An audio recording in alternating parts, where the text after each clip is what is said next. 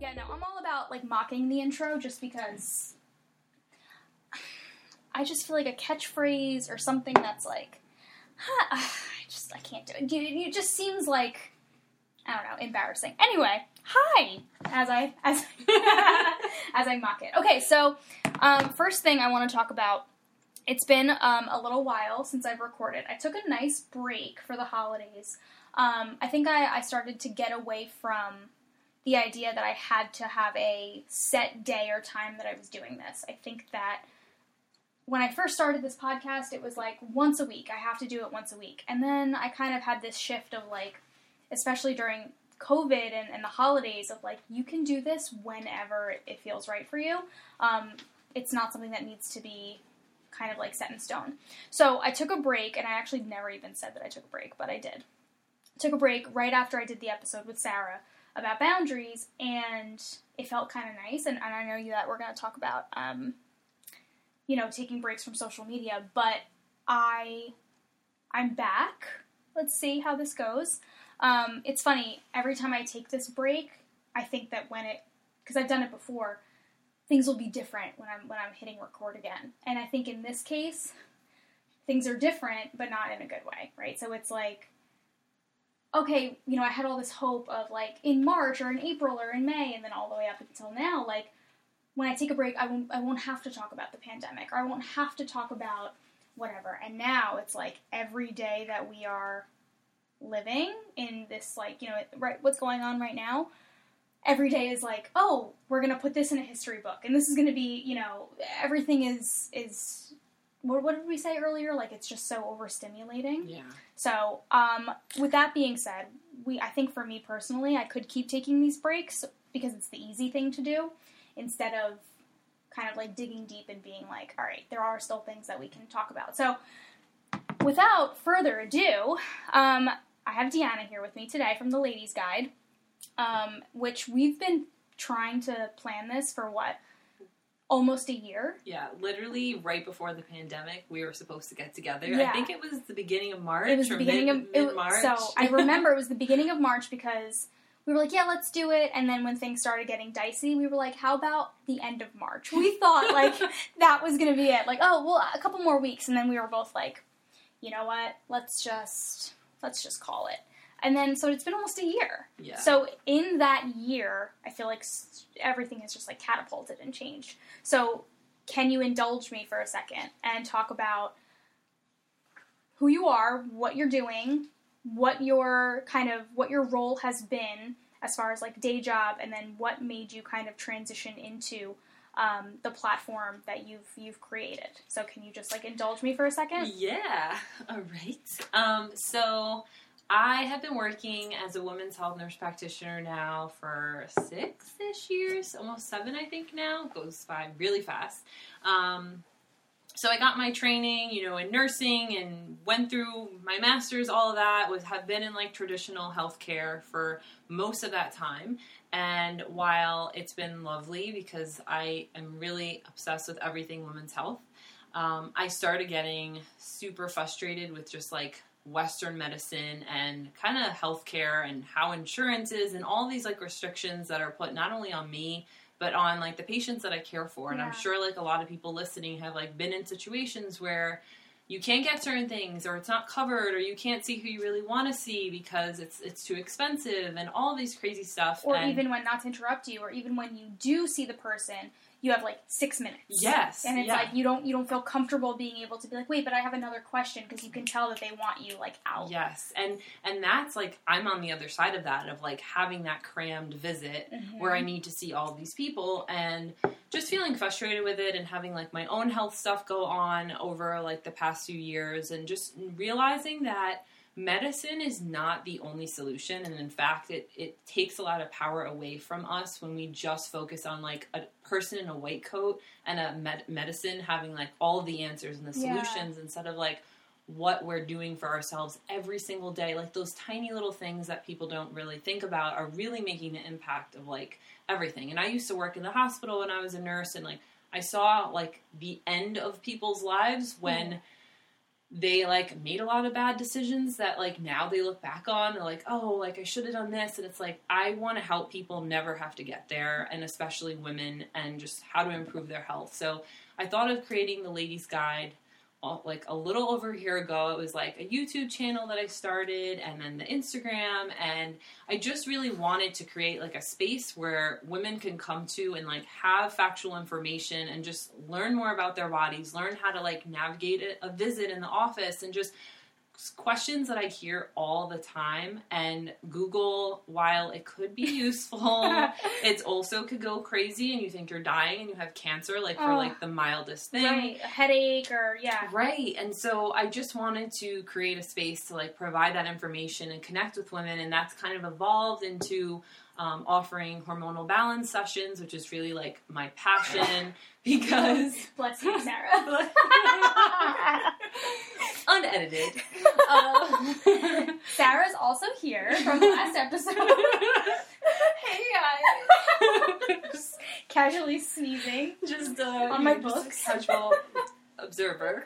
Oh my god, it's so funny. Okay, I'm so sorry. No, no. So, so yes, my my focus has become um, hormonal balance, which is really everything. Like everything that so many of us go through really comes down to our hormones not being balanced and like this heavy reliance on birth control just like not being the answer and Right. things with like PCOS and just a lot of uh, infertility issues, like all different things that um, I hear about all the time, and just seeing it in my practice of like them going on birth control and it not really helping, and they're still in the same position, or they get off birth control and they still have the same issues, and just realizing like I need to help these women in a different way, like I have for myself. So it's been awesome to do. Um, so while I still do work in the office, I'm definitely trying to evolve more into that, doing more virtual sessions, and like it's been amazing. I've connected with women from like South Africa and Oh Australia, gosh. and like it's like oh I'm my sure gosh, that's, like, like, that's like a, the yeah. beautiful thing about the internet. While it's definitely a lot, like Oh, going from healthcare to doing social media and trying to put myself out there, like has not been easy at all. And I definitely have like the days where I'm like, what am I doing? And Oh But- yeah, of course. I mean, I think that, and I think the the cool thing is that you and I had started kind of at the same time. I think Yeah. it was like within weeks of each other where we both were like, I hope that I'm being heard. Uh, I'm loud enough, but I think we were both like pretty fired up, like with like Rachel Hollis stuff, and we were feeling very motivated. And I remember we had a conversation.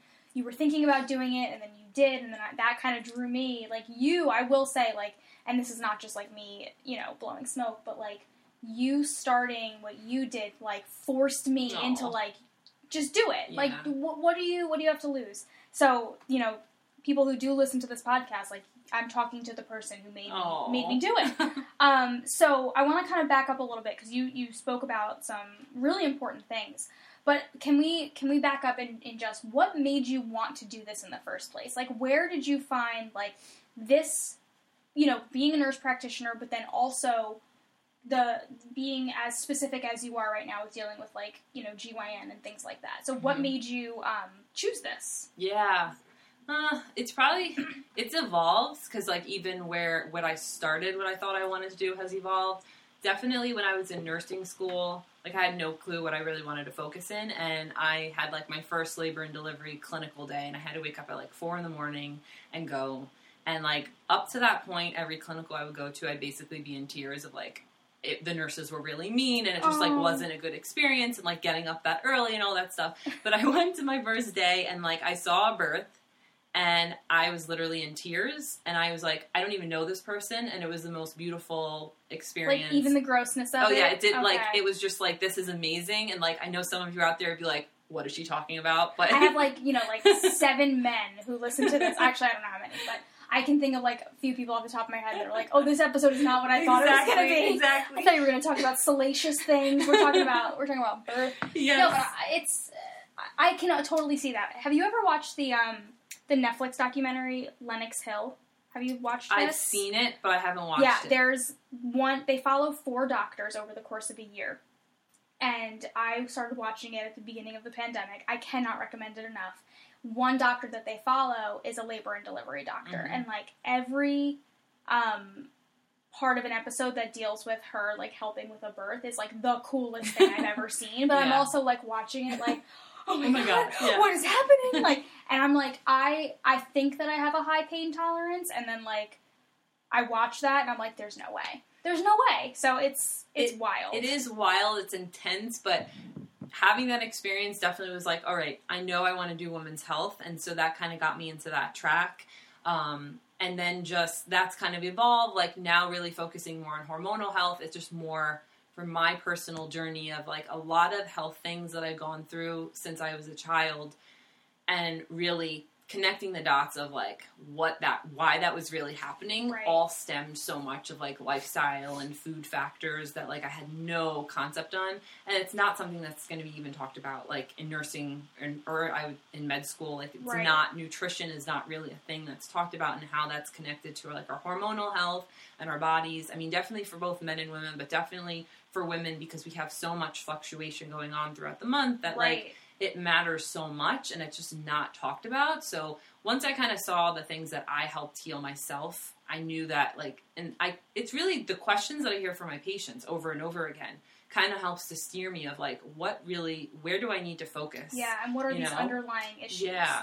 I think it's so interesting that, you know, throughout med school, nursing school, any like medical field, there you don't look at the whole picture. And which is so interesting because now I think we're starting to see a change in not that, you know, piece of it, but people being more aware. Mhm. And I think even just like looking at people who um, who do things with nutrition, and then they'll say, "Okay, I was feeling this way. I eliminated this, or I incorporated this, and now I'm feeling so much better." And you're like, "It can't be that easy." But it's something that we're so like not in tune with Mhm. um, that we think, oh, we can, you know, take this pill, or we can, you know, try this patch, or this, you know, implant, or whatever it is. Mhm. I think for me, I think the I saw this thing the other day, and it was like, you know, we don't drink any water, right? You don't drink any water during the day, then you have a headache.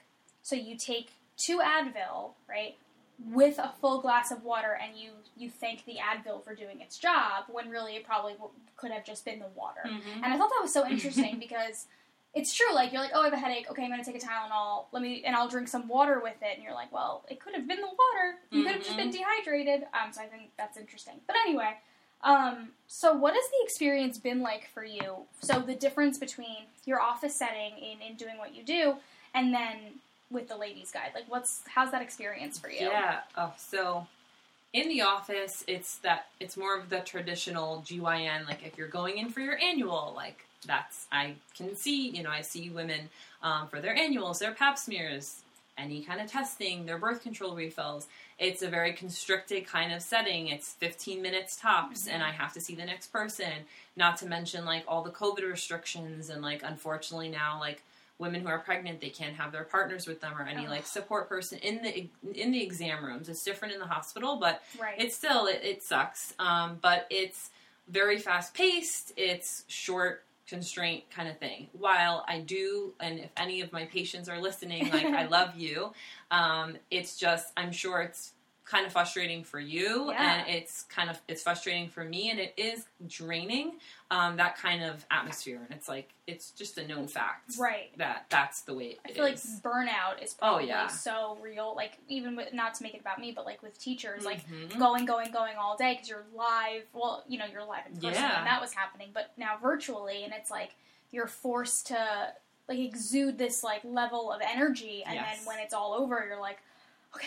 Like, Oh, I, I always equate it to like putting on like a show. Yeah. Like you're like an actor for a second, and yeah. So I can't even imagine because you're seeing like one after the other after the other after the other. yeah So then contrast that with the ladies' guide. So how's that for you? Like, oh i i love it it's the most energizing thing because i get to spend a full hour with somebody Yeah. and it's virtually but we really do a very thorough intake and i want to know like so much more than i can usually get to in an office visit right. um, to really understand their concerns and their lifestyle. And like we go into everything because everything matters. Like your sleep, what's your stress level? What do you do for work? Like, do you have help at home? Like, there's so many Oh, yeah. elements of like a person's life that so we really get into that and then i help make a personalized plan depending on what's going on with their what symptoms or concerns they have and um, kind of go from there. You know, seeing them.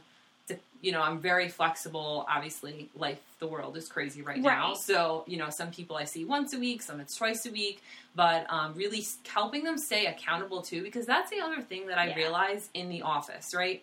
So you tell someone in the office, and you've probably been there, like, eat healthier. Like, you have five minutes to tell someone to eat healthier. Like, how much can I really spend Yeah. on going into detail? Drink water, Right. hydrate, And not to- exercise. exactly. Yeah. And not to mention, like, saying something to somebody is not enough. no. Like, There's no follow up. there's no follow up. There's not really accountability. Change is hard. Like Mhm. that's the reality. Change is really hard. Like I've been there and being in the office and like telling somebody that is kind of ignoring the fact that like change is like a big issue that Mhm. sometimes that is like a hurdle that you have to kind of tackle. Like why is it like what is making it hard to do this and how can I help you so that we make this like a habit? Or sometimes it's like a self-worth thing yeah. or like do i deserve this or like i'm not putting myself first so that's another thing that i really focus on on the sessions with the ladies guy excuse me Yeah, you're fine. is that i um, really like hone in on their self-care and Yeah. see like usually it's non-existent because Right. as women especially like we put everybody else first before ourselves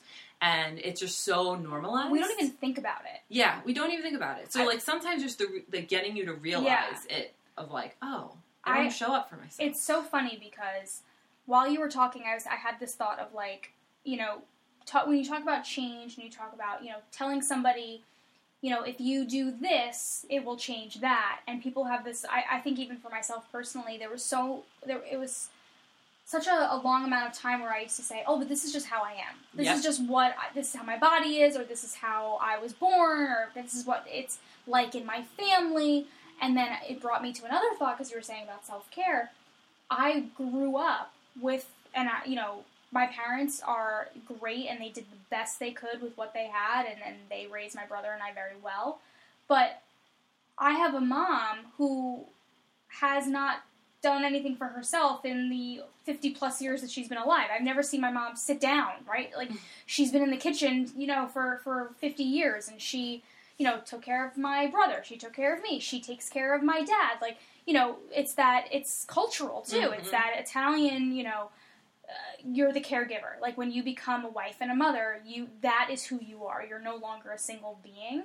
And I think that she has a hard time with you know, she has you know her own autoimmune things and she's not very well and she has a hard time taking care of herself because she thinks it's Selfish. selfish and Yep. it's oh I don't need to do that no you know maybe another day or and I'm like lady you know this is what you have to do and and I think that there's a, a like a little little like um sorry a level of like contention because I'm like if you just did this and Yeah. it's it's almost like it's easier to stay stuck because it's what change is hard. Yeah, Change is so hard. it, totally, totally, and that's that's why that is like the first thing that I really tackle with my clients Yeah. because I've realized that I can talk till my face is blue Mhm. about all of the good things, and they might say yes and like have the best intentions, but like It's not gonna last. yeah, it's not gonna last. It's like a New Year's resolution. Yeah. So getting down to what does your self care look like right now? What? How do you show up for yourself every day? So- Does, is that even a thing? So what know? does self care look like for you? So for me right now, it's been crap. Yeah, well you're you're not feeling yeah, well. not feeling too great, but I, it's my reminder to get back on. I have like Right. a super stiff neck. It like it literally happens every time I fall off my self care routine. Like every few years, this happens. So it's like really. yeah, it's totally my reminder to be like, stop it, like get back Oh. on your. Isn't that funny? stuff? Your body Yeah. tells you. Oh, absolutely. It's It's, like- always talking to us, but well, that's the usually- thing. We get it. We get um, Used used, to. to. the noise. Yeah. That you're like, oh, Totally. like for me, like I always have a stomach ache. Mhm. I'm al- every my time I eat, my stomach always hurts. That's just who I am. I thought that was totally normal. When I started dating Frank, we would go out to dinner or do whatever, and I'd be like doubled over in pain for hours after. Like you don't have the full feeling, yeah. Oh yeah. and it goes away after a little while. Mine would get worse, and he'd be like, "Hey, that's not normal." And like, what do you mean? This doesn't happen to you? Yeah. So it's like, it's like the you know how you get used to like the sound of your alarm, so you'll Yeah. sleep through it. Like that's Mhm. what it is. It's just noise after a while. yeah. Um, and I think that when you finally have that minute of like, hold on, wait, wait, wait, I'm not supposed to feel achy all the time, or my like for me, so I, you know, we'll talk about what the changes that I've been making, but brain fog, brain Mhm. fog all day long, tired, and I just thought that was what I I was looking at supplements to make me focus better, and I'm like, wait a second, that it shouldn't be this this difficult to like not feel like I'm underwater all the time, Mhm. right? So okay, sorry. So self care. what does it look like for you? No. Um, on normal, good, Yeah. good times, um, I really am try to stay committed to my morning like little ritual. Right. And it seems so simple, but it's really everything. So it's not about necessarily like going to get your nails done, your hair done as like your self care, but it's the little things that you do every single Mhm. day. So for me, that looks like reading for at least five minutes. Um, and, and that's the other piece. Like sometimes we get so focused on, oh, I don't have time. I don't have the time. Mm. No, everybody has the out. time. You make the time. Yeah. And if you have 15 minutes of freedom in your morning to have that little bit of time, so five minutes of reading, five minutes of journaling. So Normal- is this reading in a book, in a Kindle, articles? I Any- like books. Yeah, I okay. love the physical book. I Okay. don't do like the, the other types, but um, I have a Kindle and I or use like it yeah, sparingly. I mean, Yeah. obviously you can see this bookshelf; it's like bursting at the seams. anything that like you're interested in. Even it could be a podcast. So I was gonna say, are you? Because obviously I could talk about books for days, but like, is it fiction? Is it nonfiction? Is it a little bit of both? Is it? it's more like motivational, Mo- yeah, yeah, yeah. nonfiction Okay, okay. kind of like that's Yeah. my thing. All right. Um, or even like I have a book right now. Yeah, what are you reading? It's it's one of those books that like every day has like a little blurb of Oh, like yeah, an inspirational thing. I I'm, love like, that. It's like Journey to the Soul or Journey to the Heart. It's like a common yoga book that like oh, okay. people Cool. and it's like little excerpts, like little words of wisdom, like in the morning. Quick That's like read. perfect. Five yeah, minutes. exactly. Yeah, love that. And then, So um, then I'll reading. journaling um, when it's warmer out. I go outside, or usually once it gets like springtime, I always do this out on my porch because just like being out in nature does wonders for just starting our day and like seeing the sunlight in the morning is like Mhm. so important for how our health is, our hormones work. Like again, these are such simple things. Or read, uh, listening to a podcast, like something motivational that Maybe like in short supply. Exactly. I don't know. I don't know. Maybe. anything that's gonna like make you feel a little you know a little bit better than when you woke up and to just get you on the right foot and it seems like what does that have to do with my health what does that have to do I with my like it- it's hormones everything. but yeah So, it is I, I love that you said seeing the sunlight in the morning. So I think a lot of like me included, the first light that I see in the morning is my phone light, Mhm.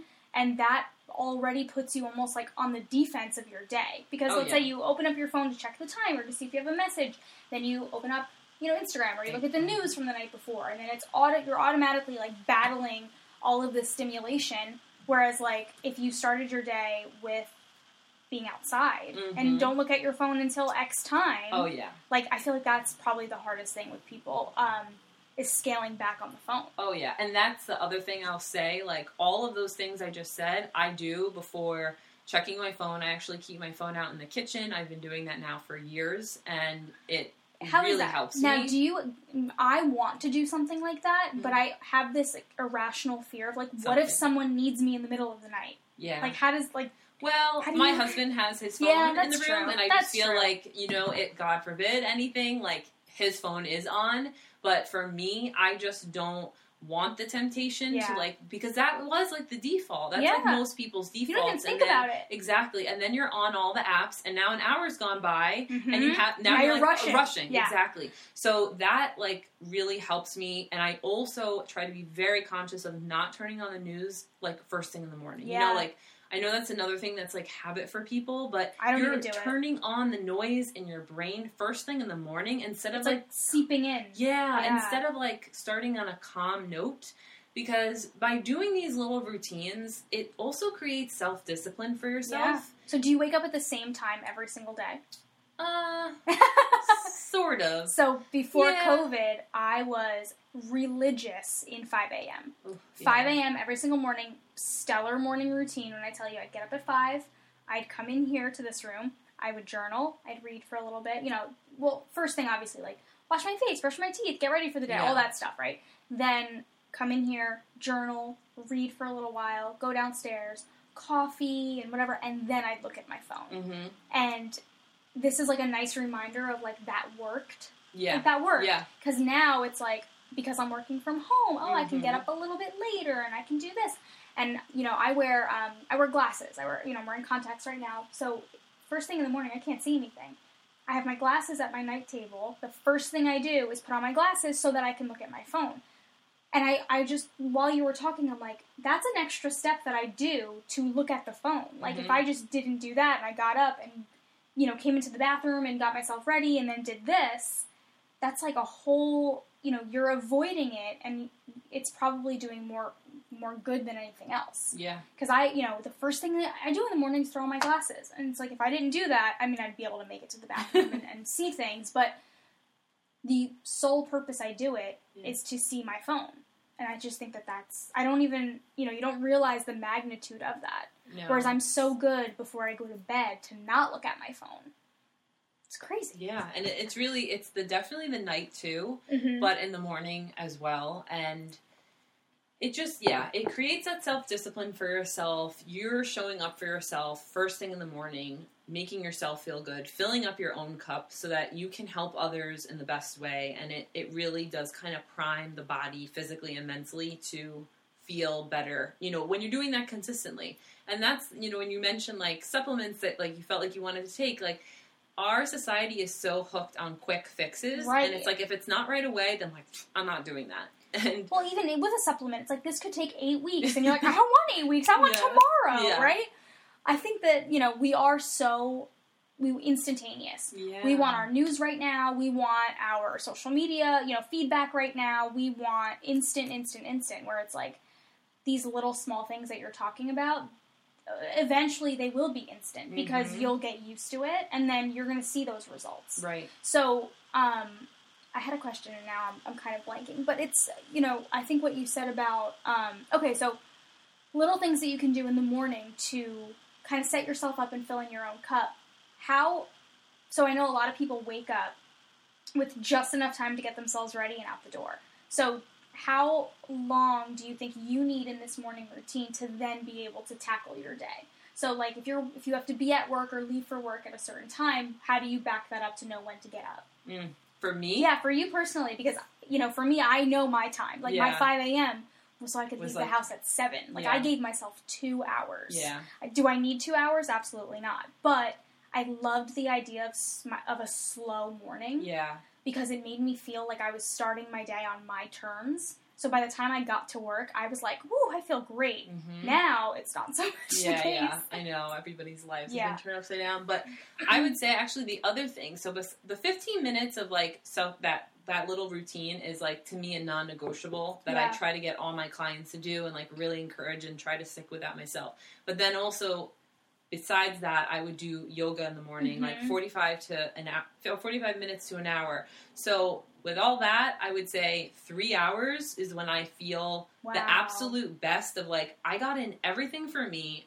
I ate like a good breakfast. Like Mhm. I was able to get ready and not feel rushed. And I know that's like people might hear that be like, "Oh my god." How could you do that? Yeah, right, but right, that right. involves that really goes back to your night routine. Mhm. What time are you going to bed? Like, can you tweak that so that you're not going to bed at 11, 12? Because obviously, Oh, God, then no. that's like crazy to to wake up. I mean, I know some people can. can I'm, I'm surprised I'm still awake right now. like this is like bedtime for me. I don't know about you. Oh my god, yeah, it's not. Yeah, nine o'clock. I, I mean, I, what time did you get here? Six thirty. We've just been like chat. Well, that's another thing. I, I feel like we didn't even kind of. I'm so bad at this. We didn't really talk about how we even know each other. Um, do you mind? No, I- yeah. So, I've known you for 17 years. Let's talk about that for a second. Right? 17? Yeah, oh my god. 17 years. So, Sarah, who was on my last episode, Deanna is her It's older sister. Yeah um, so I, you know, and listen, like, and sorry, Sarah, but I feel like within this last year, you and I have gotten so much closer. Mhm. Obviously, not closer than you, Mister Sneeze a lot over there, but um, Mister. yeah. Well, that's what you get. That's what you get. Um, we've gotten so much closer because we're kind of in the trenches together through this, Mhm. whether it was like personal growth, motivational stuff, and then now for me, um, you know, nutrition and health and wellness and all that. So we've known each other for such a long time. Um, and I feel like, you know, and, uh, you know, again, I've said this before, but like, I've always looked up to you. There's always been like a oh my gosh, even when we were younger, like Mhm. we'd be hanging out at your house and like you obviously you were too cool to hang out with us at you know until you realized you know that we were kind of worth hanging out with. That only came in the last you know ten years or so. But um, I would be like, oh my god, I want to be like her. I want to Oh be. my God. Also, you're like eight feet tall, where it's like I you know on a good day I'm not even scratching the surface of five feet ever. Um, you know, you just had this way about you. And it's funny because when you talk about your journey to being where you are, from the outside, like I always thought you had it all together. Always. And it's like that's what you like people and I don't mean to be like overly preachy, but like you never know what people deal with. No. You just don't. And it's like I you were like the epitome of like beauty and grace and like oh my god, you're so cool and you know, like because I had a bro- I have a brother. Like all I saw was like sweat and like burps and his gross friends and like I never saw like the other how the other half lived. You know what I mean? And I'd be like, wow, having a sister is like this whole other world. And you know, you guys shared clothes, and I was just like, this is the craziest experience. Where like my brother was like, get out of my room, don't come in here again, don't come near my friends. Um, so yeah, we've known each other for a long time, but within the past year, a, a little bit over a year at this point, yeah. it's been like a totally different relationship. I Mhm. feel. Yeah. Unless it's just me projecting, No. and you're like, uh, what? You're just No. Sarah's friend.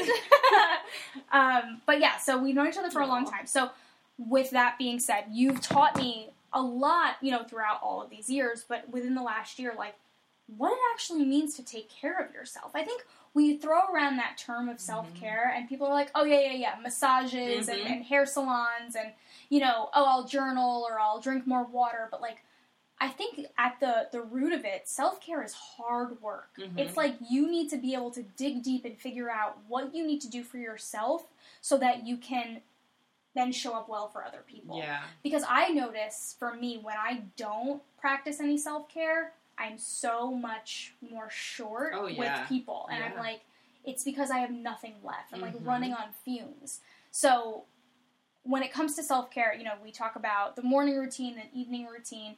Um, how important do you think? And I- and you know, I know that this is like a a, a- question that is going to be broad, but how important do you think nutrition falls into that self care? Like, so people think about self care of you know.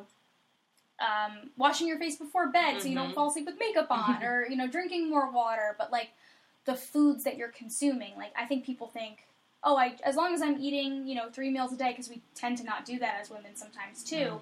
You know, we we eat one meal a day because we have to we have to do this and we have to feed this person, and you know, if we have a family, I even see it with me and, and Frank when I make dinner and like you know, there's there's more like leftovers.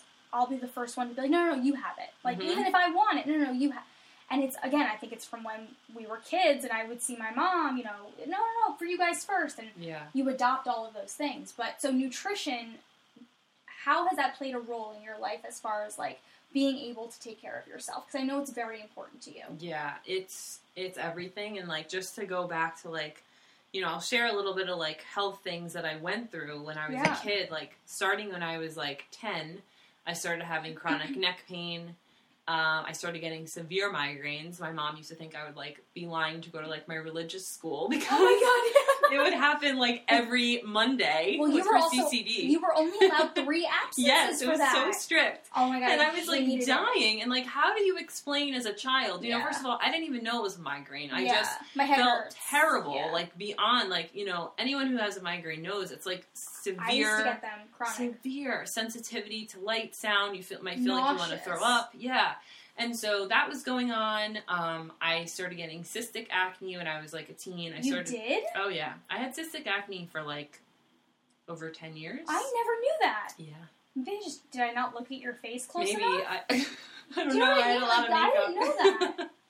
That's crazy. You have Yeah. girls' beautiful skin. Thank you. It's a lot of work. uh, yeah, Yeah. It, was it's a little transformation, but Crazy. um, and then painful periods. Like I was put on birth control at like 14. It was just all of these things. And Wait, can I interrupt Yeah. you for a second? How did you feel about being put on birth control at such a young age? Did you feel like was there like a shame or guilt? there was a shame and like kind of weird, but also like, oh, I guess this is, This what, is you, what do you do. because this is what the OBGYN like said, Right. like this is what you need. And that was kind of it. It was like there was no, oh, why is this happening? Yeah. Like, oh my gosh, the way I like I handle just, that now is like Right. I just think about it because I was put on birth control when I was like 17, so like a little bit older, um, because I was having really painful periods. Mhm. And I remember being like, "Oh my god!" Like what? You know, there was that moment of like, I don't, I don't know. And then I remember this is also you put it anywhere. This is, um, you know, being Italian. My dad, my mom, of course, tells my dad, "Oh, you know, the doctor put her on birth control. Why?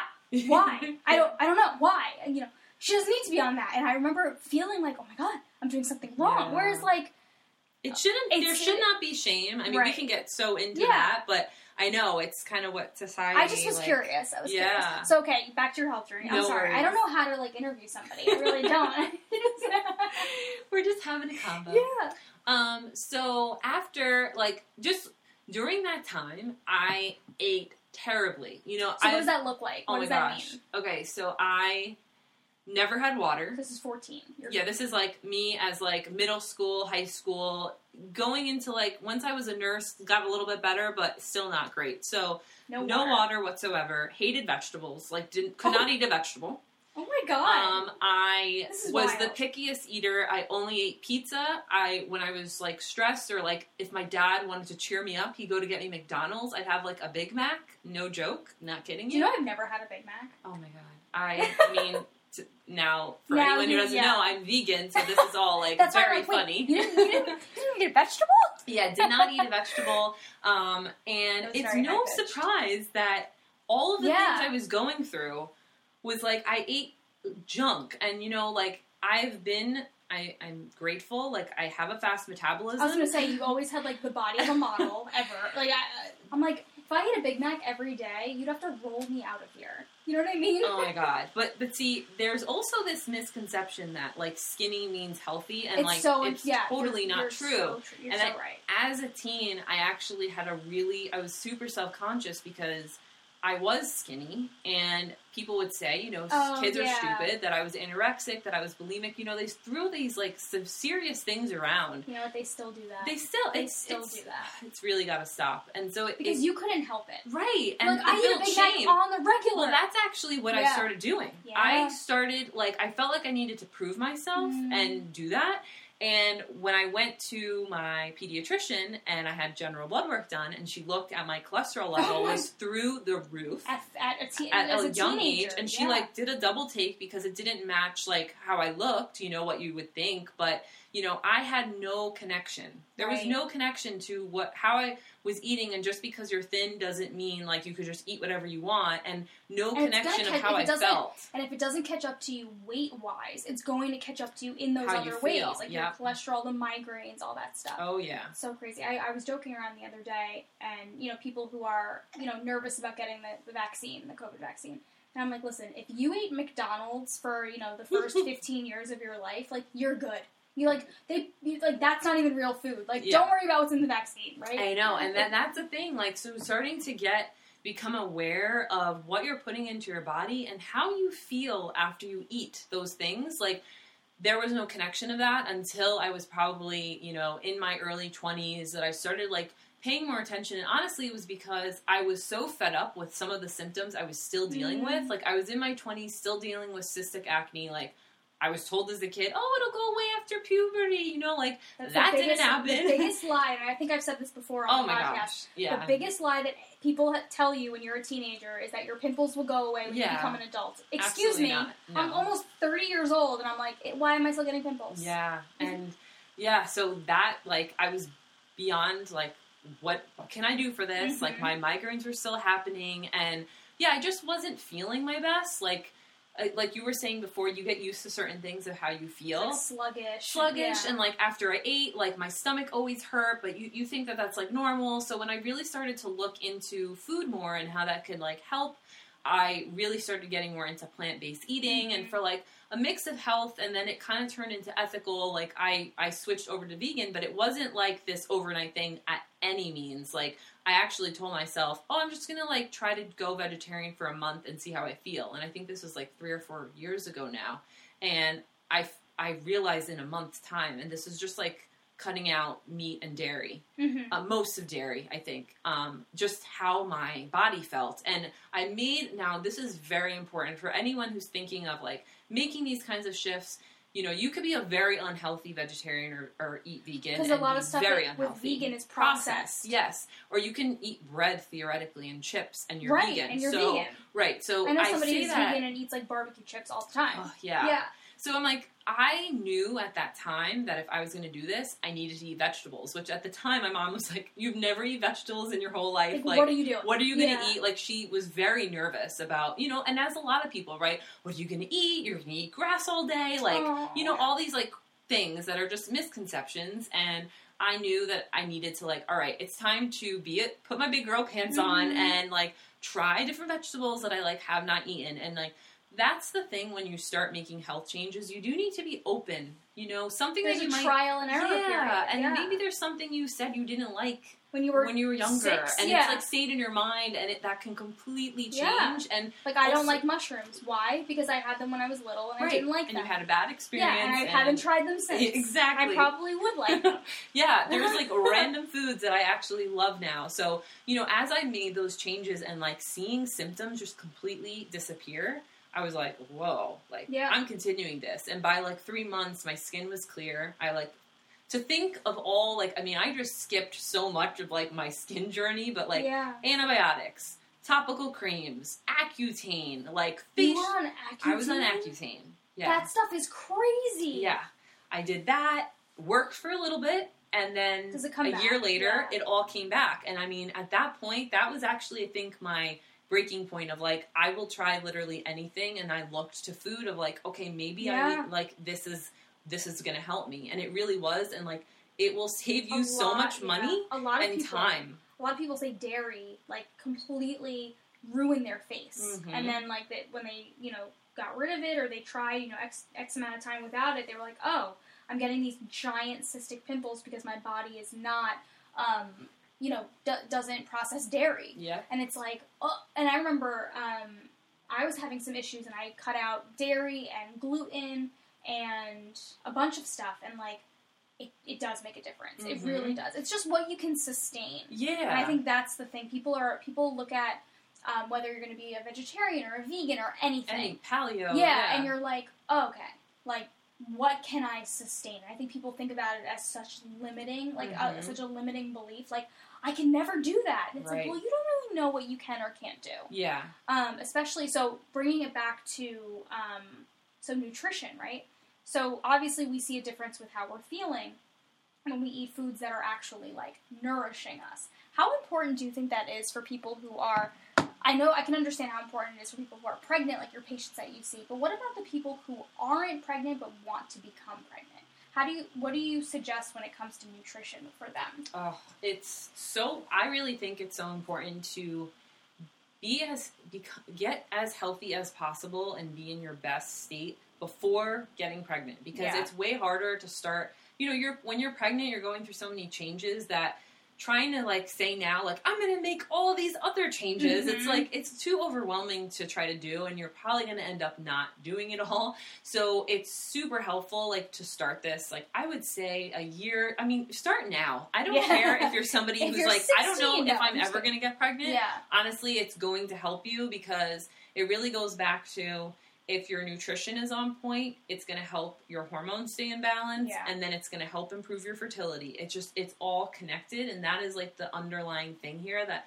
everything is all connected. So eating foods that are nourishing primarily whether you whatever diet you follow, it's really about eating more plant-based foods like regardless. Like Yeah. I'm not saying you can never eat meat or never Yeah. eat dairy, but the majority of our food and like those things are changing the the dietary recommendations Yeah. are changing and that's that's beautiful to see but it's like the majority of our food should be grown from the ground yeah you know plants vegetables fruits whole grains that is what we really should be eating more of and making less of it like just more of it half of that plate should be all very colorful and your fruits and veggies and having less of it be you know a quarter of that be your protein Yeah. a quarter of that be healthy fat so things like avocado and nuts and salmon are more of like the healthy fat kind of as an example and not always having like a carb option. Exactly, Yeah, I think a lot of people are like, okay, like I know for us, like we, I kind of just was telling Frank, like we got to get rid of the like. We don't need to have like a potato or you know a, a rice dish or a pasta. Like it doesn't have to be this way. yeah. You can substitute it with something that's actually going to make us feel good. Mhm. Um, I you know I think it's so interesting that the the dietary things are changing because there's also there's always and always going to be that those conflicting ideas, Oh, yeah. right? So like looking at um, like you said, fruit, right? Some people will Mhm. say don't eat fruit, right? Mhm. Fruit is all sugar. You can't have fruit. So it's like you need to be able to figure out what works for you. Not everything is a one size fits all. Yeah, sugar. There is natural sugars or there are sugars in fruit, but are you eating fruit all day long? Right, No. are you having a single unlikely. serving Yeah. of it? Like that's where I was like, you know, I'm reading this book right now, and, and she's like very against fruit, like only having a single serving every day. And at first, it like, it's oh my god, what do you mean? And then I realized like, well, I'm not eating fruit all day. It's Right. I'm gonna have it that one time, and that's going to be more than enough. exactly Um, so I think people get so hung up on like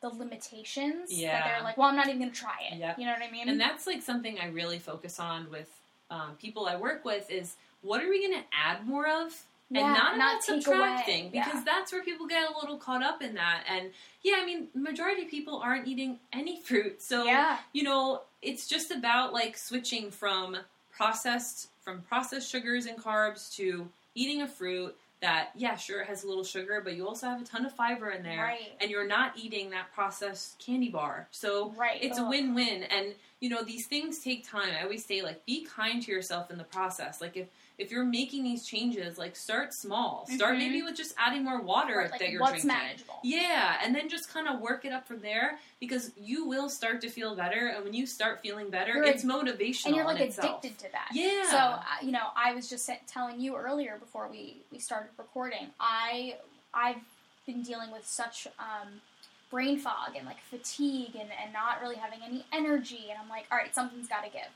So I'm on a weekend. I'm like the biggest breakfast person, right? I can eat breakfast. I but I also am very bad at eating something right when I wake up.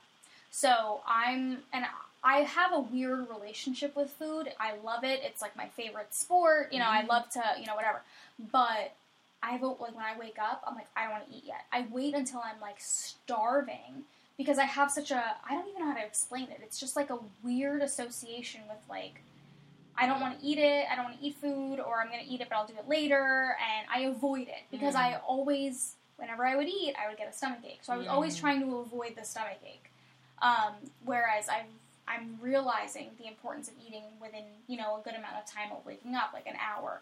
So I, being being that I'm working from home, I can't just be like you know whipping up these like big fancy breakfasts every morning because when life gets back to normal, I'm not going to be doing that.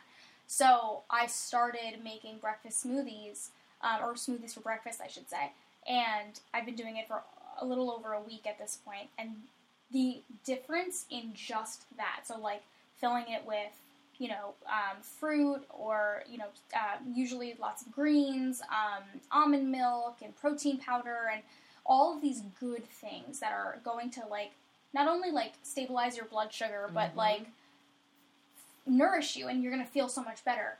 Just that. So I haven't done anything other than just that one thing. So I was talking about starting small. I've always been somebody who drinks a lot of water, so like that's kind of easy for me. But adding this one thing, not taking anything away, I'm Mhm. still doing everything normally, right? The change that I have felt in myself in a week, in just a week, I'm like, huh, I'm never going back yeah because I can't now that I know what this feels like. How could I Mhm. ever be like, oh, this granola bar is enough? It's just never going to happen again. yeah So it's funny because you're you know you're saying you know it's not always about restriction. Right, it's not. It's addition. I, I'd rather focus on what you're going to add because then when you're adding more of the good stuff, the bad stuff kind of just falls away. There's like no room for it, Yep. kind of thing. Yeah. And so, yeah, I mean, I've been doing smoothies every day now for like two years, and it's it really is a non-negotiable for me. If I skip it, I really I feel my energy is lower. It just helps so much with my digestion, my mood, my my skin for sure. Um, and I'm noticing that too. Yeah, I mean, that you- glow. Deanna walks into my house earlier and she's like, "Oh my, your your face, you're glowing. Your face." And I was like, "Oh, I think I'm sweating." She's like, "No, I can tell." And I'm like, "Well, I am drinking these smoothies now." like, I was so proud.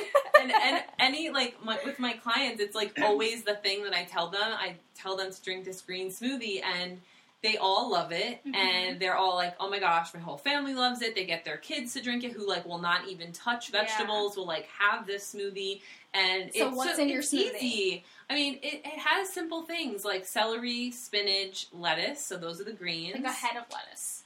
Yeah, I mean, depending on like the blender you have, Yeah, yeah, kind yeah. of thing, and how much you want to make. I like to do a big batch. My blender is like it sounds like a like uh, NASA is taking off a, a spacecraft. It's the scariest. It's so loud. It's the Ninja. oh yeah, It's literally like it could probably power like this entire house. Oh my gosh. Bucky is Scared. terrified of it. I turn it on, he like darts out of the room, and I'm like, "You're fine, no I know worries." a lot of them. he could sees, be real he sees loud. it coming out, and he's like, "Oh God!" It's just like such PTSD. oh my gosh. So okay, sorry. Yeah. Lettuce, celery, spinach. Spinach, um, apple, pear.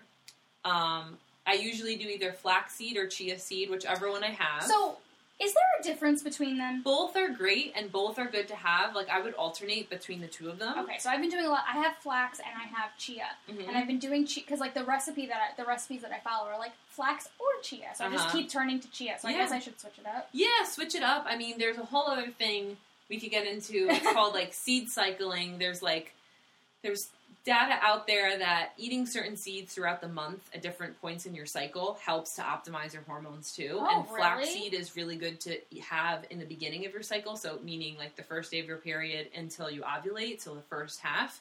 Um, so that's why I would say it's good to alternate between the two of them Mhm. there is there is data out there.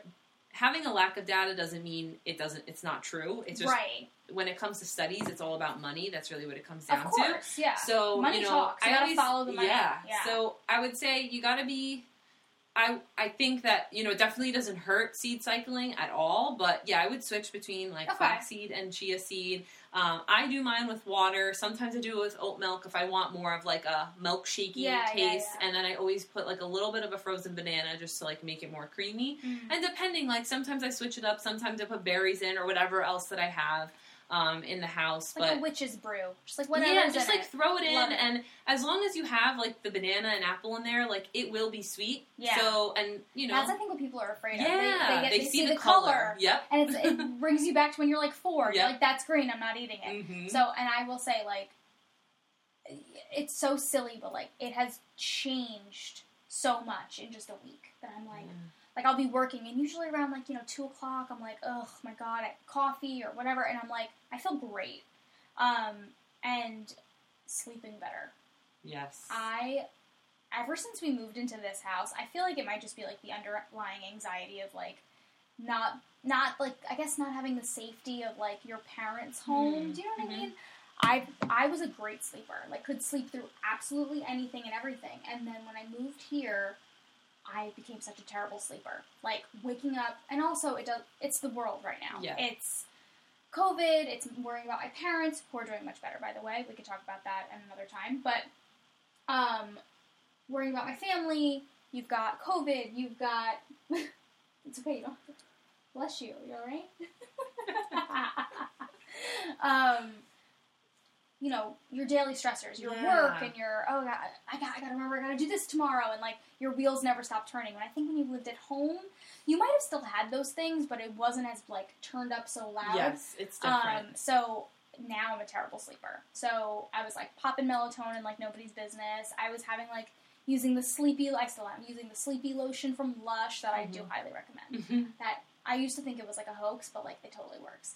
Um, or at least it allows me to believe that it does. Yeah. Um, but I've noticed that as I've been better with meals and, and Yep. especially starting with the smoothie each morning, I'm sleeping better at night. Mhm. And I know it's connected because Oh, there's yeah. no way it can't be. Yeah. And I'm like, and you know what? There, some of the issues are still there. Like, I will wake up in the middle of the night.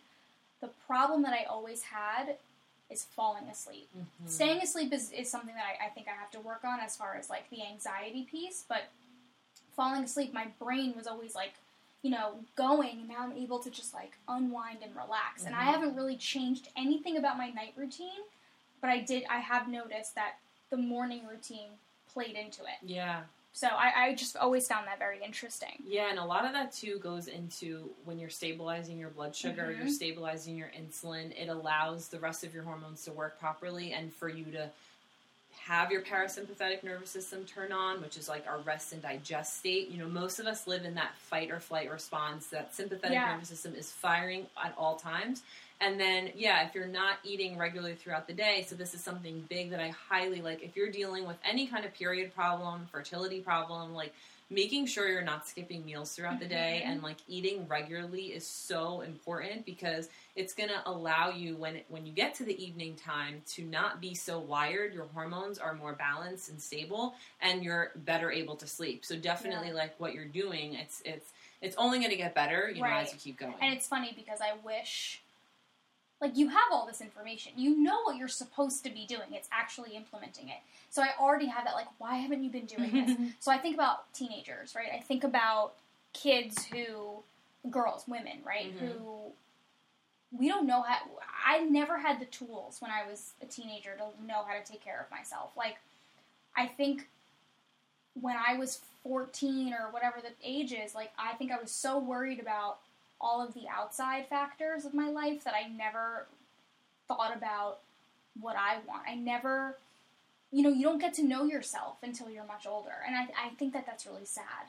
So knowing that I, you know, felt a certain way or like had these headaches or, you know, anxiety throughout my whole life, like being now in my late 20s, you know, it's like, dang, if I could talk to that that girl, you know, I could be like, just take care of yourself, and this is what it looks like. Mhm. So, what do you think? How, you know, what do you think as far as like, what would you say to like the young girls who, first of all, we could talk for for days about like the fact that even when you know when I was growing up, when you were growing up, and these kids now, you can't even say the word period. Mhm. They're like, oh, shh, you know, like I see my students, right, who like, it's like a it's like a drug deal. They're like, do you yeah and they're like, but know, it's still kind and- of and they- even as adults Oh, right I, Like- I hide it in like my little sleeve when I'm walking to the bathroom. And it's like, do you think we're ever going to get past that? I think we need to get past Yeah. that because there is no shame. It's literally how everyone on earth is here. Right, right. like it's not this big deal. You know, I could go on a whole other tangent Yeah. about that of just like we need to get away from shaming what's completely natural yeah. with periods, with using the right anatomical parts and it Right. not being this like, oh my god, she just said vagina. Like Right. it's okay. It's not a dirty word. It's word. okay. It's Yeah. not a dirty word at all. It's a normal body part like your arm. yeah. So right. we need You- to stop like thinking this is like so well, bad think about, or think about taboo. the, you know, we, we couldn't even say like that, oh, I got my period. You'd be like, I, you know, like you'd have all these little like code terms. yeah, and it's yeah. like, what the hell? yeah. Um, and it goes it, it it we carry that into like our adulthood and so i really think it starts with like parents and Yeah. i know like all of our parents did the best that they could do but, but like it's what they knew. yeah it's what they knew so Yeah. it's it's now like if you're hearing this like it, whether you have a daughter yourself or you're you know you have Or- a daughter one day or a son. niece or a Yeah. son yeah like talking about these things in a very normal matter of fact not shameful way like and a lot of it too probably as adults is we have to get past what we were taught Yeah. to be like listen it's okay like kids too they observe everything Everything. everything adults do and say I see on- it. yeah I see it. and so, you know, being conscious of like if you're how you're speaking about Yeah. this or if you're not speaking about it at all, which happens because as adults they're uncomfortable, so they're just like, let's not I, talk about I, it. it's so funny because I, I don't know if you saw this when you were having your social media like hiatus. Um, there was this really I follow Upworthy. I don't know if you follow Upworthy. It's a, a good news only platform on on Instagram. They're a profile that they're only going to give you things that make you smile or Uh-huh. happy.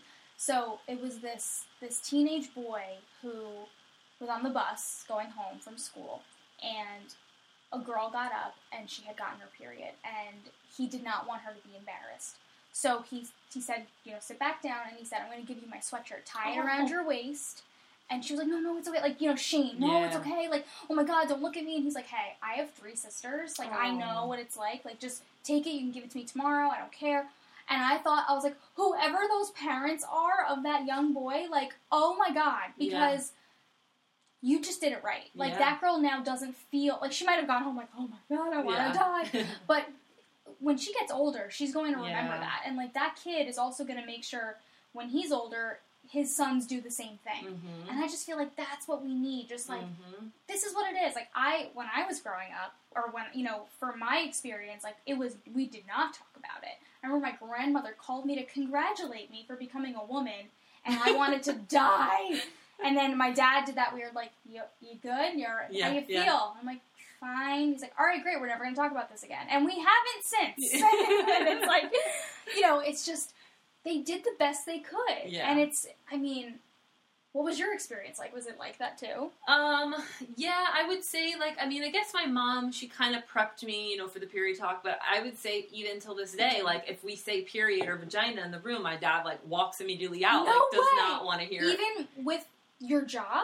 Uh, if, Like- if I guess if it's like in relation to us, like if we're Oh, talking about it, kind of thing. I mean, I don't really talk much about my job with my dad, actually. Yeah, I can see it's one of those things. Yeah. Um, you know, I, I know what to talk about and what to kind of like reel it back in, well, feel like but that's also like it's a man thing Yeah. where it's like even yeah, it it's also it shouldn't be. it shouldn't you be. know, it really shouldn't be because they're all here because of right. that whole process Yeah. that goes on, and it's actually a really beautiful thing, and it shouldn't.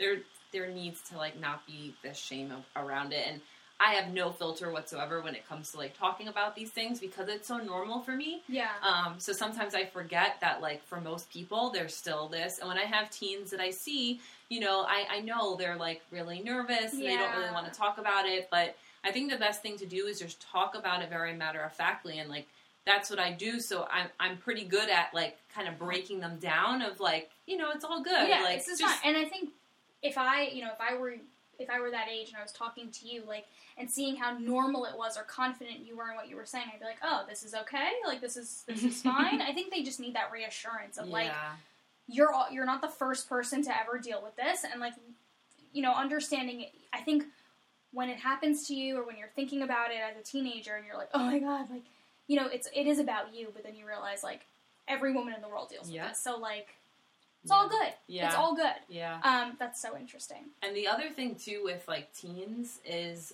just especially because I mean the number one thing that like teens are coming in for besides you know if they want birth control, but a lot of th- times what I'm seeing is um, issues with their periods. yeah And you know they're very shocked. I think because a lot of them go in there like. Oh yeah, my periods are painful. My friend's on birth control, or even their mothers are like, "Yeah, I think she needs to go on birth control because she's having this." And they're pretty surprised when I start like going more into like, well, what's going on? How do you eat? Like, I just had a patient, I think yesterday, that I, I spoke with for a long time, and the mom was like, so, like, oh, wow, like, all of these, mm-hmm. we kind of uncovered a lot of like eating nutritional deficiencies and like things that she could be doing that are really ultimately going to help her period problems, and just like how amazing would that be if like when you were like 17 and you were having Mhm. painful periods and like I don't know. I know as teens we like think we know everything, and Oh, who knows if we would have listened. But it's just like planting that seed. i used to have to stay home for three days Oh my gosh! three days of yeah, school and it's like that's not normal. No. No. matter what, if your mom went through it, your sister went through it. Like Vomiting. No, Oh my god, and sweating. I used Ugh. to like it was so bad. And like I don't have like endometriosis or anything like that. Women in my family do, but I always was like, "There's this can't be normal." And literally three days home from school, like, oh my, I could.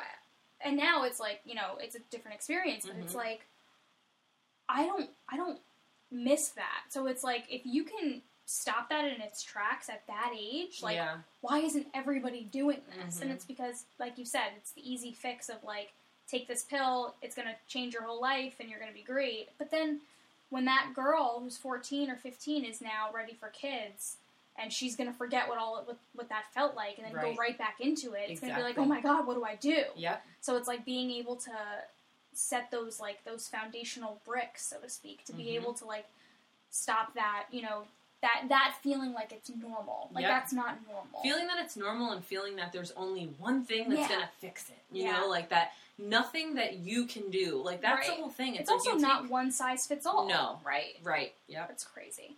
So, how do you think that women can start like checking in with themselves to, to figure out what is normal for themselves and what's not? I think we've gotten to a point where we do ignore our Mm-hmm. symptoms. So, what do you what advice could you give to a woman who's like, how do I be how can I distinguish what's normal and what isn't when Yeah. it comes to my health? Yeah. So I mean, if you're having headaches all the time, not normal. like even if you're like, oh, I'm just super stressed, like then your body is telling you like you need to stop doing something you're doing. Right. Um, when it comes to periods, so there's so many things. I mean, if you're having pain where you're missing work or you're missing school, not normal. Yeah. It should be mild cramping, mild. Like I, I, would say you shouldn't even really have to rely on over-the-counter medication. Right. If you are, Your that's Midol also not your, normal. Your Advil. Exactly. yeah. Like if you're like, oh yeah, I can function fine as long as I take Midol every day, not normal.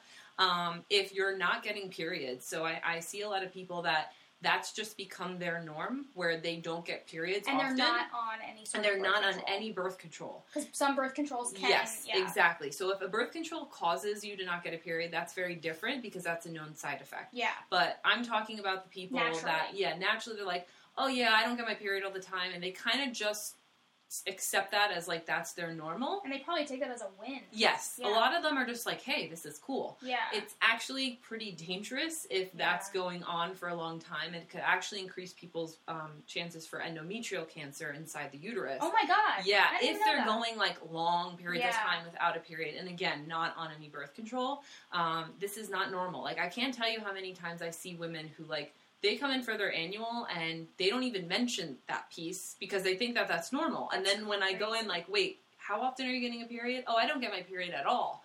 Like that's that's very concerning, and it's important to do some hormonal blood work and see like what's going on. Um, Now, can you just get hormonal blood work? Like, do you have to ask for it? Yeah, so it's something you definitely, I would I would say most of the time need to ask for. You may have some providers that are gonna check that. that. Yeah, it's it's something that you may have to ask for. Some providers are not too keen on it or like anti it. Um, definitely in like functional medicine, more of a holistic approach, which is what I follow. Like I think it is very important. It gives you benchmarks and to kind of see I'm throughout the cycle, like yeah. where it is. Um, there's also like some.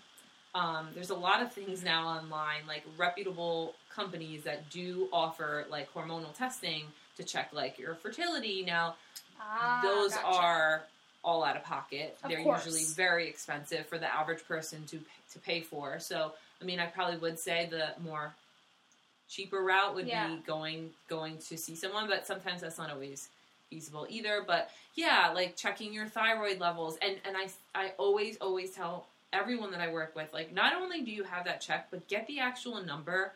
Don't just take it from your provider that they say like, oh yeah, everything's normal. right? do not take that because there's very different variations and there's optimal levels and there's quote unquote normal levels which the normal levels are always much wider of a range of results they're only letting you know if you have a disease or you don't have a disease whereas a more narrow range will tell you is your thyroid working properly or is it overworking and is it an early sign that eventually if we just like if you keep doing what you're doing you end up with thyroid disease you That's know so you catch these things earlier. So finding out your actual numbers is super important and then working with somebody who is like specialized in this. So not all like traditional OBGYNs I would say in western medicine really focus on that.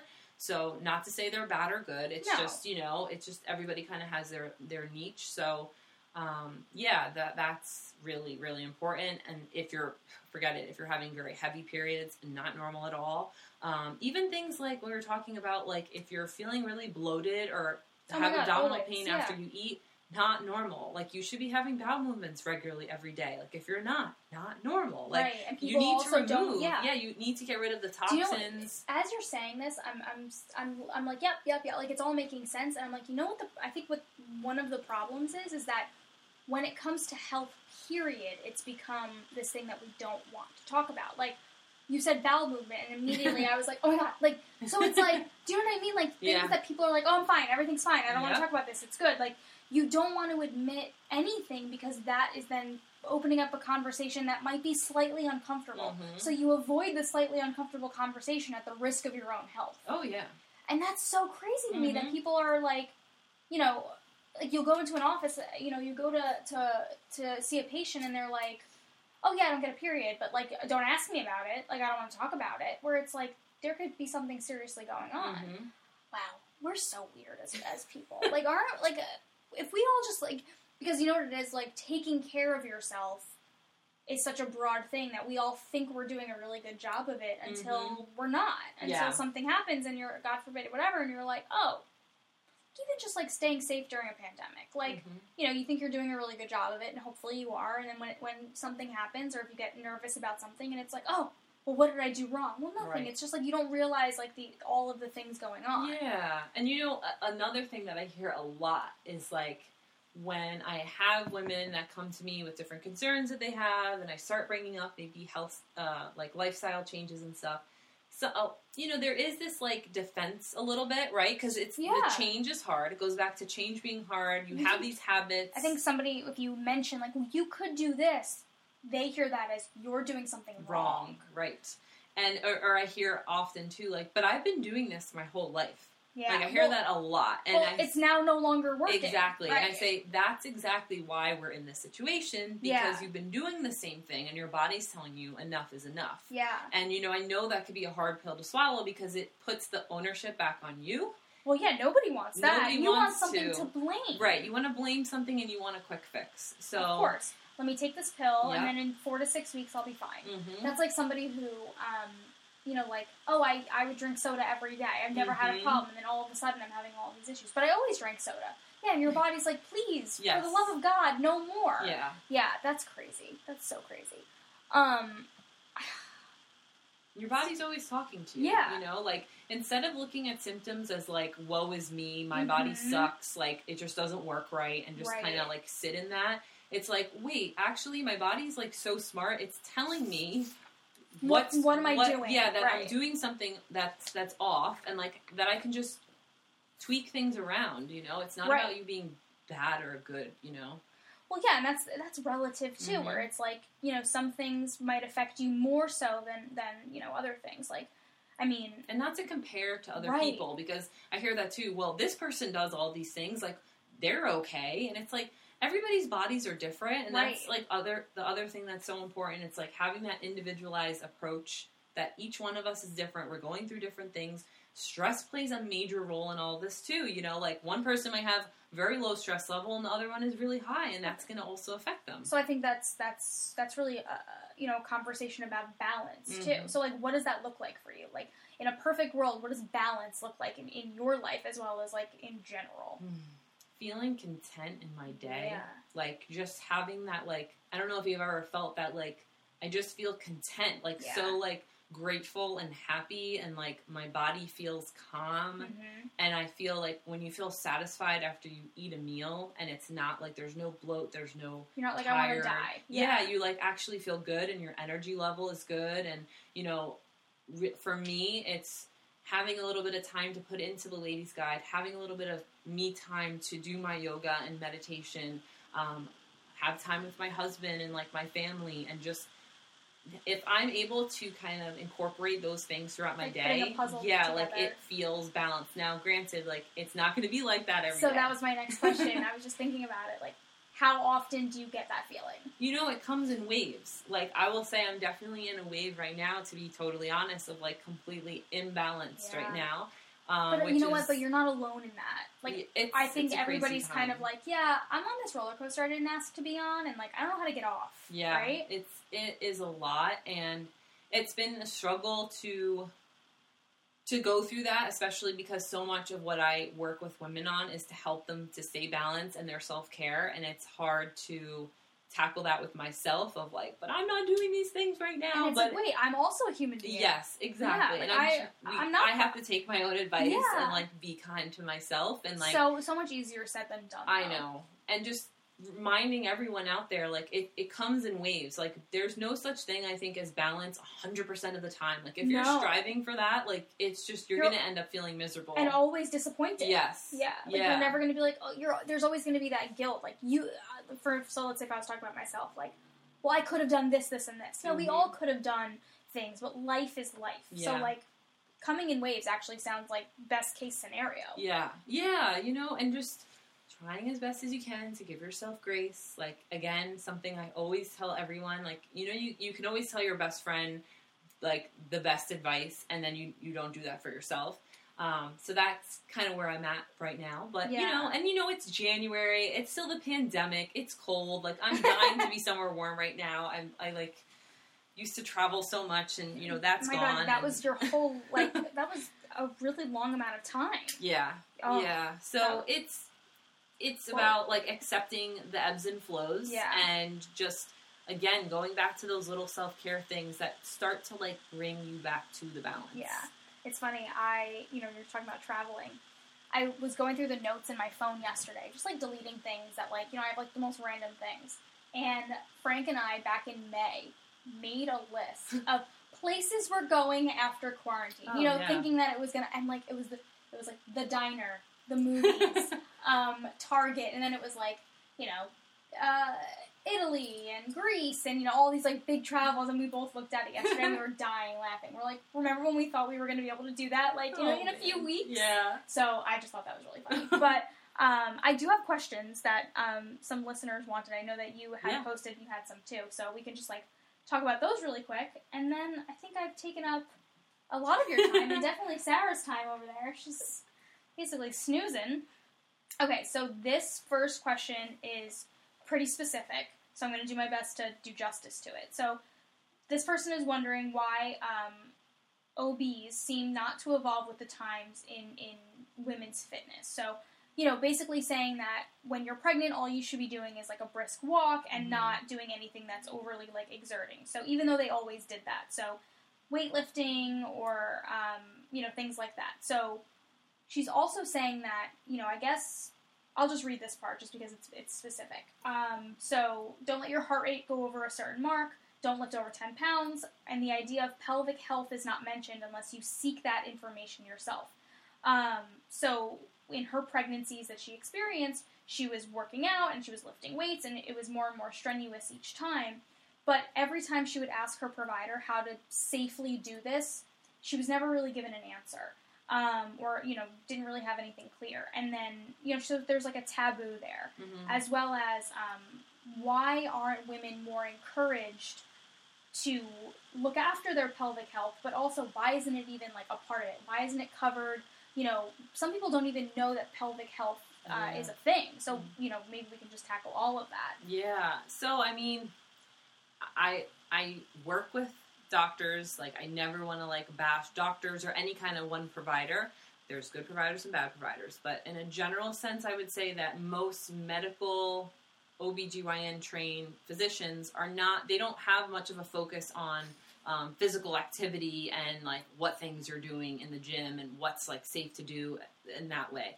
We're kind of given this broad statement of whatever a person has been doing is usually safe for them to do and not to do anything extreme and strenuous that they've never done before and that's Right. kind of like the end of it there's not much else that they're really taught so you know in their defense What they, don't know, they don't know. yeah. they don't know. Now, is that right? Absolutely not. I think there needs to kind of be a little revamping of of medical programs and nursing programs to focus a lot more on like nutrition and physical activity so that we are more well equipped It's so crazy that it's not. It's not. It's totally not. And um, I can say from experience with people I've worked with and even my own, like when I first started, like I didn't know a lot of those things. So um, I'm not surprised. It's Yeah. it's very unfortunate and um, it's something that I, I hope will start getting better. You know, seeing um, midwives or functional medicine doctors, integrative medicine, they do tend to focus more on the holistic side of things, looking at the whole person and looking at different aspects like physical activity. Mhm. So that would be one route that maybe considering seeing instead of like a traditional OBGYN and Western medicine, someone a different sort of provider might be better for them. You know, everybody has different needs and, and stuff like that. Yeah. So definitely for her. And then pelvic floor, I mean, oof, I could talk about that forever. I think pelvic floor health is so important and a lot of it, most of it, is done with a pelvic floor physical therapist. So these are physical therapists who specialize in the pelvic floor.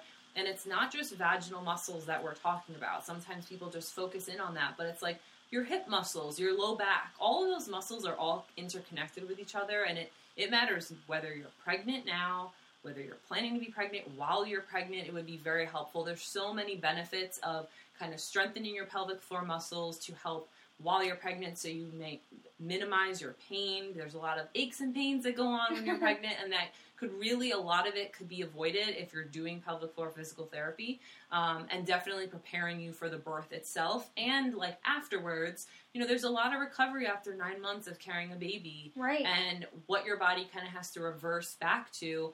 And unfortunately, in traditional office settings, they come for their six week postpartum check and they're told, okay, you can go back to all physical activity. And I can't tell you how many women out there are suffering from severe pain afterwards, issues with urinating, issues with their bowel, issues with having intimacy with their partner and feeling like there's something wrong with their body Pain. and broken. Yeah. pain. A lot of severe pain and not really getting any clarity from their OBGYN Just because that's the- who you go to. Yeah, and just getting the you're good. you're good and if something's wrong maybe they'll do an ultrasound and oh that's normal. Okay so everything's fine but they're like, not feeling healing. fine. Yes and um, the reality is it could take a whole year from after you deliver a baby for things to really go back to normal um, and and that normal is going to be a new normal no yeah, matter what yeah, yeah. You're, But- it's never going to be the same. Right, but pain is not normal, and a pelvic floor physical therapist really helps with that. The unfortunate thing, though, is it's usually not covered by insurance. So is that why if you did, if you wanted information, you would have to seek it out because your provider is not um, going to tell you about it because it's out of pocket. Yeah, and you know that's the sad thing about like part of my frustration with healthcare is like healthcare is so much dictated by like what insurance covers and doesn't. So, you know, as a physician or provider, they think they're kind of like doing you a favor by like, "Oh, I'm not going to tell you something that's not covered by insurance, but what if that is the best thing for you?"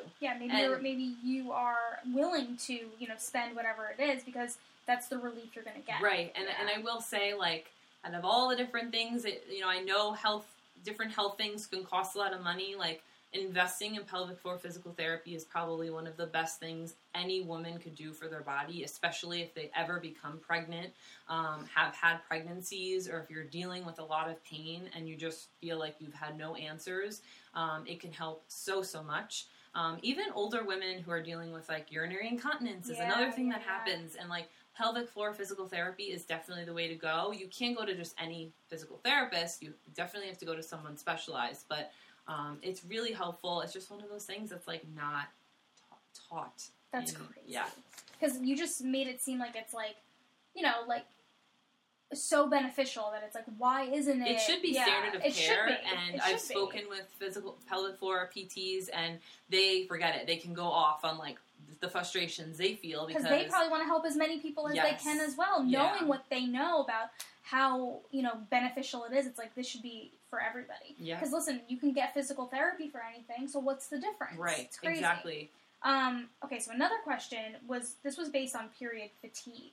So the question was, should you be doubling up on vitamins the week of your period, like taking or, or taking specific iron supplements? Because I guess she's feeling really tired when it's around Mm. time for her period. Um, I would want to know a little bit more about what is going on with her because Yeah. there might be other factors like what she's eating throughout the day. Like, is she having caffeine or what fluids is she drinking throughout the day? I'm definitely checking like thyroid, iron levels, vitamin B12 would be important before just like doubling up on vitamins alone because it might not you know, m- maybe that might make a difference, but there might be like an underlying thing or something else that as she tweaked that can make the difference too. Like, especially in the second half of your menstrual cycle, so about like two weeks before your period, if you're having an average 28 day cycle, I know not everybody does, but just for like context, your blood sugar, you're more sensitive to blood sugar crashes in the second half of your cycle until your period starts Right. which means if you are someone, which a lot of us are, where we skip meals, we go hours and hours without eating, our blood sugar is crashing. That's only going to make us feel more tired when we're around our period. Right. So, you know, it might not have anything to do with vitamins, and you just need to make sure you're eating more frequently, you know, something like that. So it really depends, but, um, and it depends like how our period flow is, like all of that to kind of see if, if adding more supplements would really be the thing to do. Okay, Yeah. I like that. Um, you just said something about. Oh, I lost it. I was thinking about what you said and it made a lot of sense, but now I don't know. Blood sugar. Maybe. And I don't know. I don't know. I think this could. This is how you know. I'm like, wait, what's happening? okay, so I know that you had a few questions too, so I will read them. Um, so what's a supplement someone could take to boost their mood and libido, or other options? So my question is like, is mood like your overall mood, general mood, or is she referring to like your Hmm. mood with libido? So maybe we can answer both. Yeah, I mean, I think I think maybe mood, overall mood. Um, the, one of the most important vitamin uh, vitamins that I would recommend getting checked. You know, not all vitamins you can check blood work for, but one of them is vitamin D. And most of us, living in definitely in the U.S., um, are vitamin D deficient. Yeah. It's just unless you're out in the sun every single day, 365 days, like it's just it's just not going to happen because most of it's absorbed from the sun. So that is plays a major role because it really ties into mood and libido because it is like it functions as a sex hormone in the body and it affects how all the rest of our hormones work. So if we're living with a very low vitamin D, which most of us are, and it should optimally be between like 60 to 80. Most people I see that I check their levels are like 20. And they- Wow, yeah, that's like low. yeah, even I'm 30. curious, yeah, it, it's really interesting to find out, and it affects our mood. There's linked links with depression and low vitamin D levels. There's links with breast cancer and low vitamin D levels. Like it's so much because of the hormonal impact as well. Right. Um, so vitamin D is definitely something I would have checked and also be taking. Yeah. Um, that's going to help with mood, help with libido, so how do you check that? blood work. Like normal blood work? Yeah, normal blood work. Do you have to um, ask for it? You you you. I would. Um, I would not assume that like if you go to you can probably get it done with your primary, although like a GYN provider could do it too. But um, your primary could. It's just I wouldn't assume that they're going to do it with like standard blood work Yeah. that it's going to be done. So I would ask specifically for it, and then definitely again finding out your number. Don't just be told it's normal because anything technically over thirty is normal, but optimal really is sixty to eighty. So it is important to know, and I would definitely supplement even if you were 30, the, the low end of normal. Um, as far as libido goes, um, besides the vitamin D, maca root is actually really good, not to be confused with matcha. Oh yeah, maca, M A C A. M? A C A, maca root. It's like a Peruvian root plant. You can get that pretty much everywhere, Oh right? yeah. you can get it as I've a, seen in a pill yeah. form um, or a powder form. I put it in my smoothie. It's So good powder. for yeah, it's good for your menstrual cycle. It's good for fertility, and it helps it with energy and libido. So it's kind of like a win-win. So right. it's one of those things to, to that can be added. You know, with any supplement, it's really important to check that it has been third-party tested. Um, that it doesn't have any additives and things like that. Like I don't recommend necessarily just grabbing like the cheapest one that was for sale. right, right. you know but um, those are two things that can definitely So, and she also asked for other options. So, is there anything besides a supplement, like besides vitamin D or besides maca root, that you would encourage or recommend as far as mood or libido? yeah i mean a lot of it goes back to the self-care not Yeah. to be like boring or like you know No, basic but it's true. like it really is because if you're stressing out if you're super stressed and you feel like you're spread thin and you can't take care of yourself, you are energy. not going to have any energy. You're not going to be in a good mood, and that relates to no libido. So it's Yeah. like, and a, that's a lot of women. Like, I feel like I hear about it so um, so often, where it seems like why has this now become the norm? Like Mhm. women who are you know sexually active and you know should be you know really fine with it, Yeah. and it's like. You know, if you're in your 20s or your 30s, like you should not be like, oh my god, I have no energy. Like Mhm. it's become because we're all so bogged down Yep. with stress that this is- overstimulation. yeah, this is normal. Yeah. So we look for these, you know, for these outside pills, things, yeah. yeah, and and just kind of feeling like there's something wrong with us when it's like no. Sometimes it's just like we got to really reel back that self care and reducing the stress. Yeah, for sure. Okay, this next question has a fancy word in it. why do anavul? Go ahead. Anovulatory cycles. Anovulatory sex. So, so that's when you don't get a period. So that's when you don't ovulate with Oh, you your period, ovulate. which is that's a very interesting, like a little bit more complex of a question because most of us, if we're getting a period, we may not know we're not ovulating, but oh yeah. Yep. Or, you know, someone could be having a very light period and think that that's their period, but there's something off. Usually this is found out when they're trying to get pregnant right. because they then do blood work and then it's found out, oh, I'm not ovulating. What's going on? So probably the biggest reason for this is stress, actually, that I, we just talked about, because there's this overdrive of cortisol that's flooding our bodies, and our brain perceives that as, okay, I'm so stressed out, I can't have a, make a baby right now. So it Mhm. actually the blood flow that's supposed to go to your ovaries and your uterus doesn't. It goes to other organs of the body, like your heart, your lungs, your need it, brain, yeah. that need it because it thinks it's in this like crazy situation. You know that That's it can't. like that yeah, fight or flight. yeah. Oh so God, it's like, oh so no, wild. let's shut this off, and it actually can stop the process of having ovulation. So other things, so that's like the emotional stress, right? So if you're you're going through the day to day, this whole you know the past twelve months, Right. but then physical stressors, so things like not sleeping regularly, right. um, over exercising is a big one that I see. So this is common in athletes, um, in people that you know work out all the time, and they may think they're doing the right things by doing that, but that is also perceived as a physical stress to the body, and then the body's like, all right, nope, I'm going to shut this down. so like me. Yeah. I work out. could, Every, I work yeah. out every single day. and it, and it's it, everybody has a different like threshold, but it's definitely yeah, I'm not doing anything that's like putting. I mean, I'm sure it's putting stress on the body, but I'm not like you know running marathons every day. Yeah, it's it's not to say I don't want people like, oh my god, I'm gonna stop working No. out. It's like You have to know what you- have yeah. to know your body. But you know, I, I've worked with people that work out like two times a day, like two hours each Oh, time, yeah, or they're no. dancers or runners. It's usually in like athletes, kind of even like I've seen it. I in think I'm all set. I'm like 20 minutes, we're good. Yeah, yeah, it's it's those like a little bit more extreme scenarios, Yeah. or low body weight, or even if uh, women dealing with PCOS, or if they are have gained a lot of weight. All of those things are all stressors that come down to then your body's like, all right, I'm not going to ovulate. So Gotcha.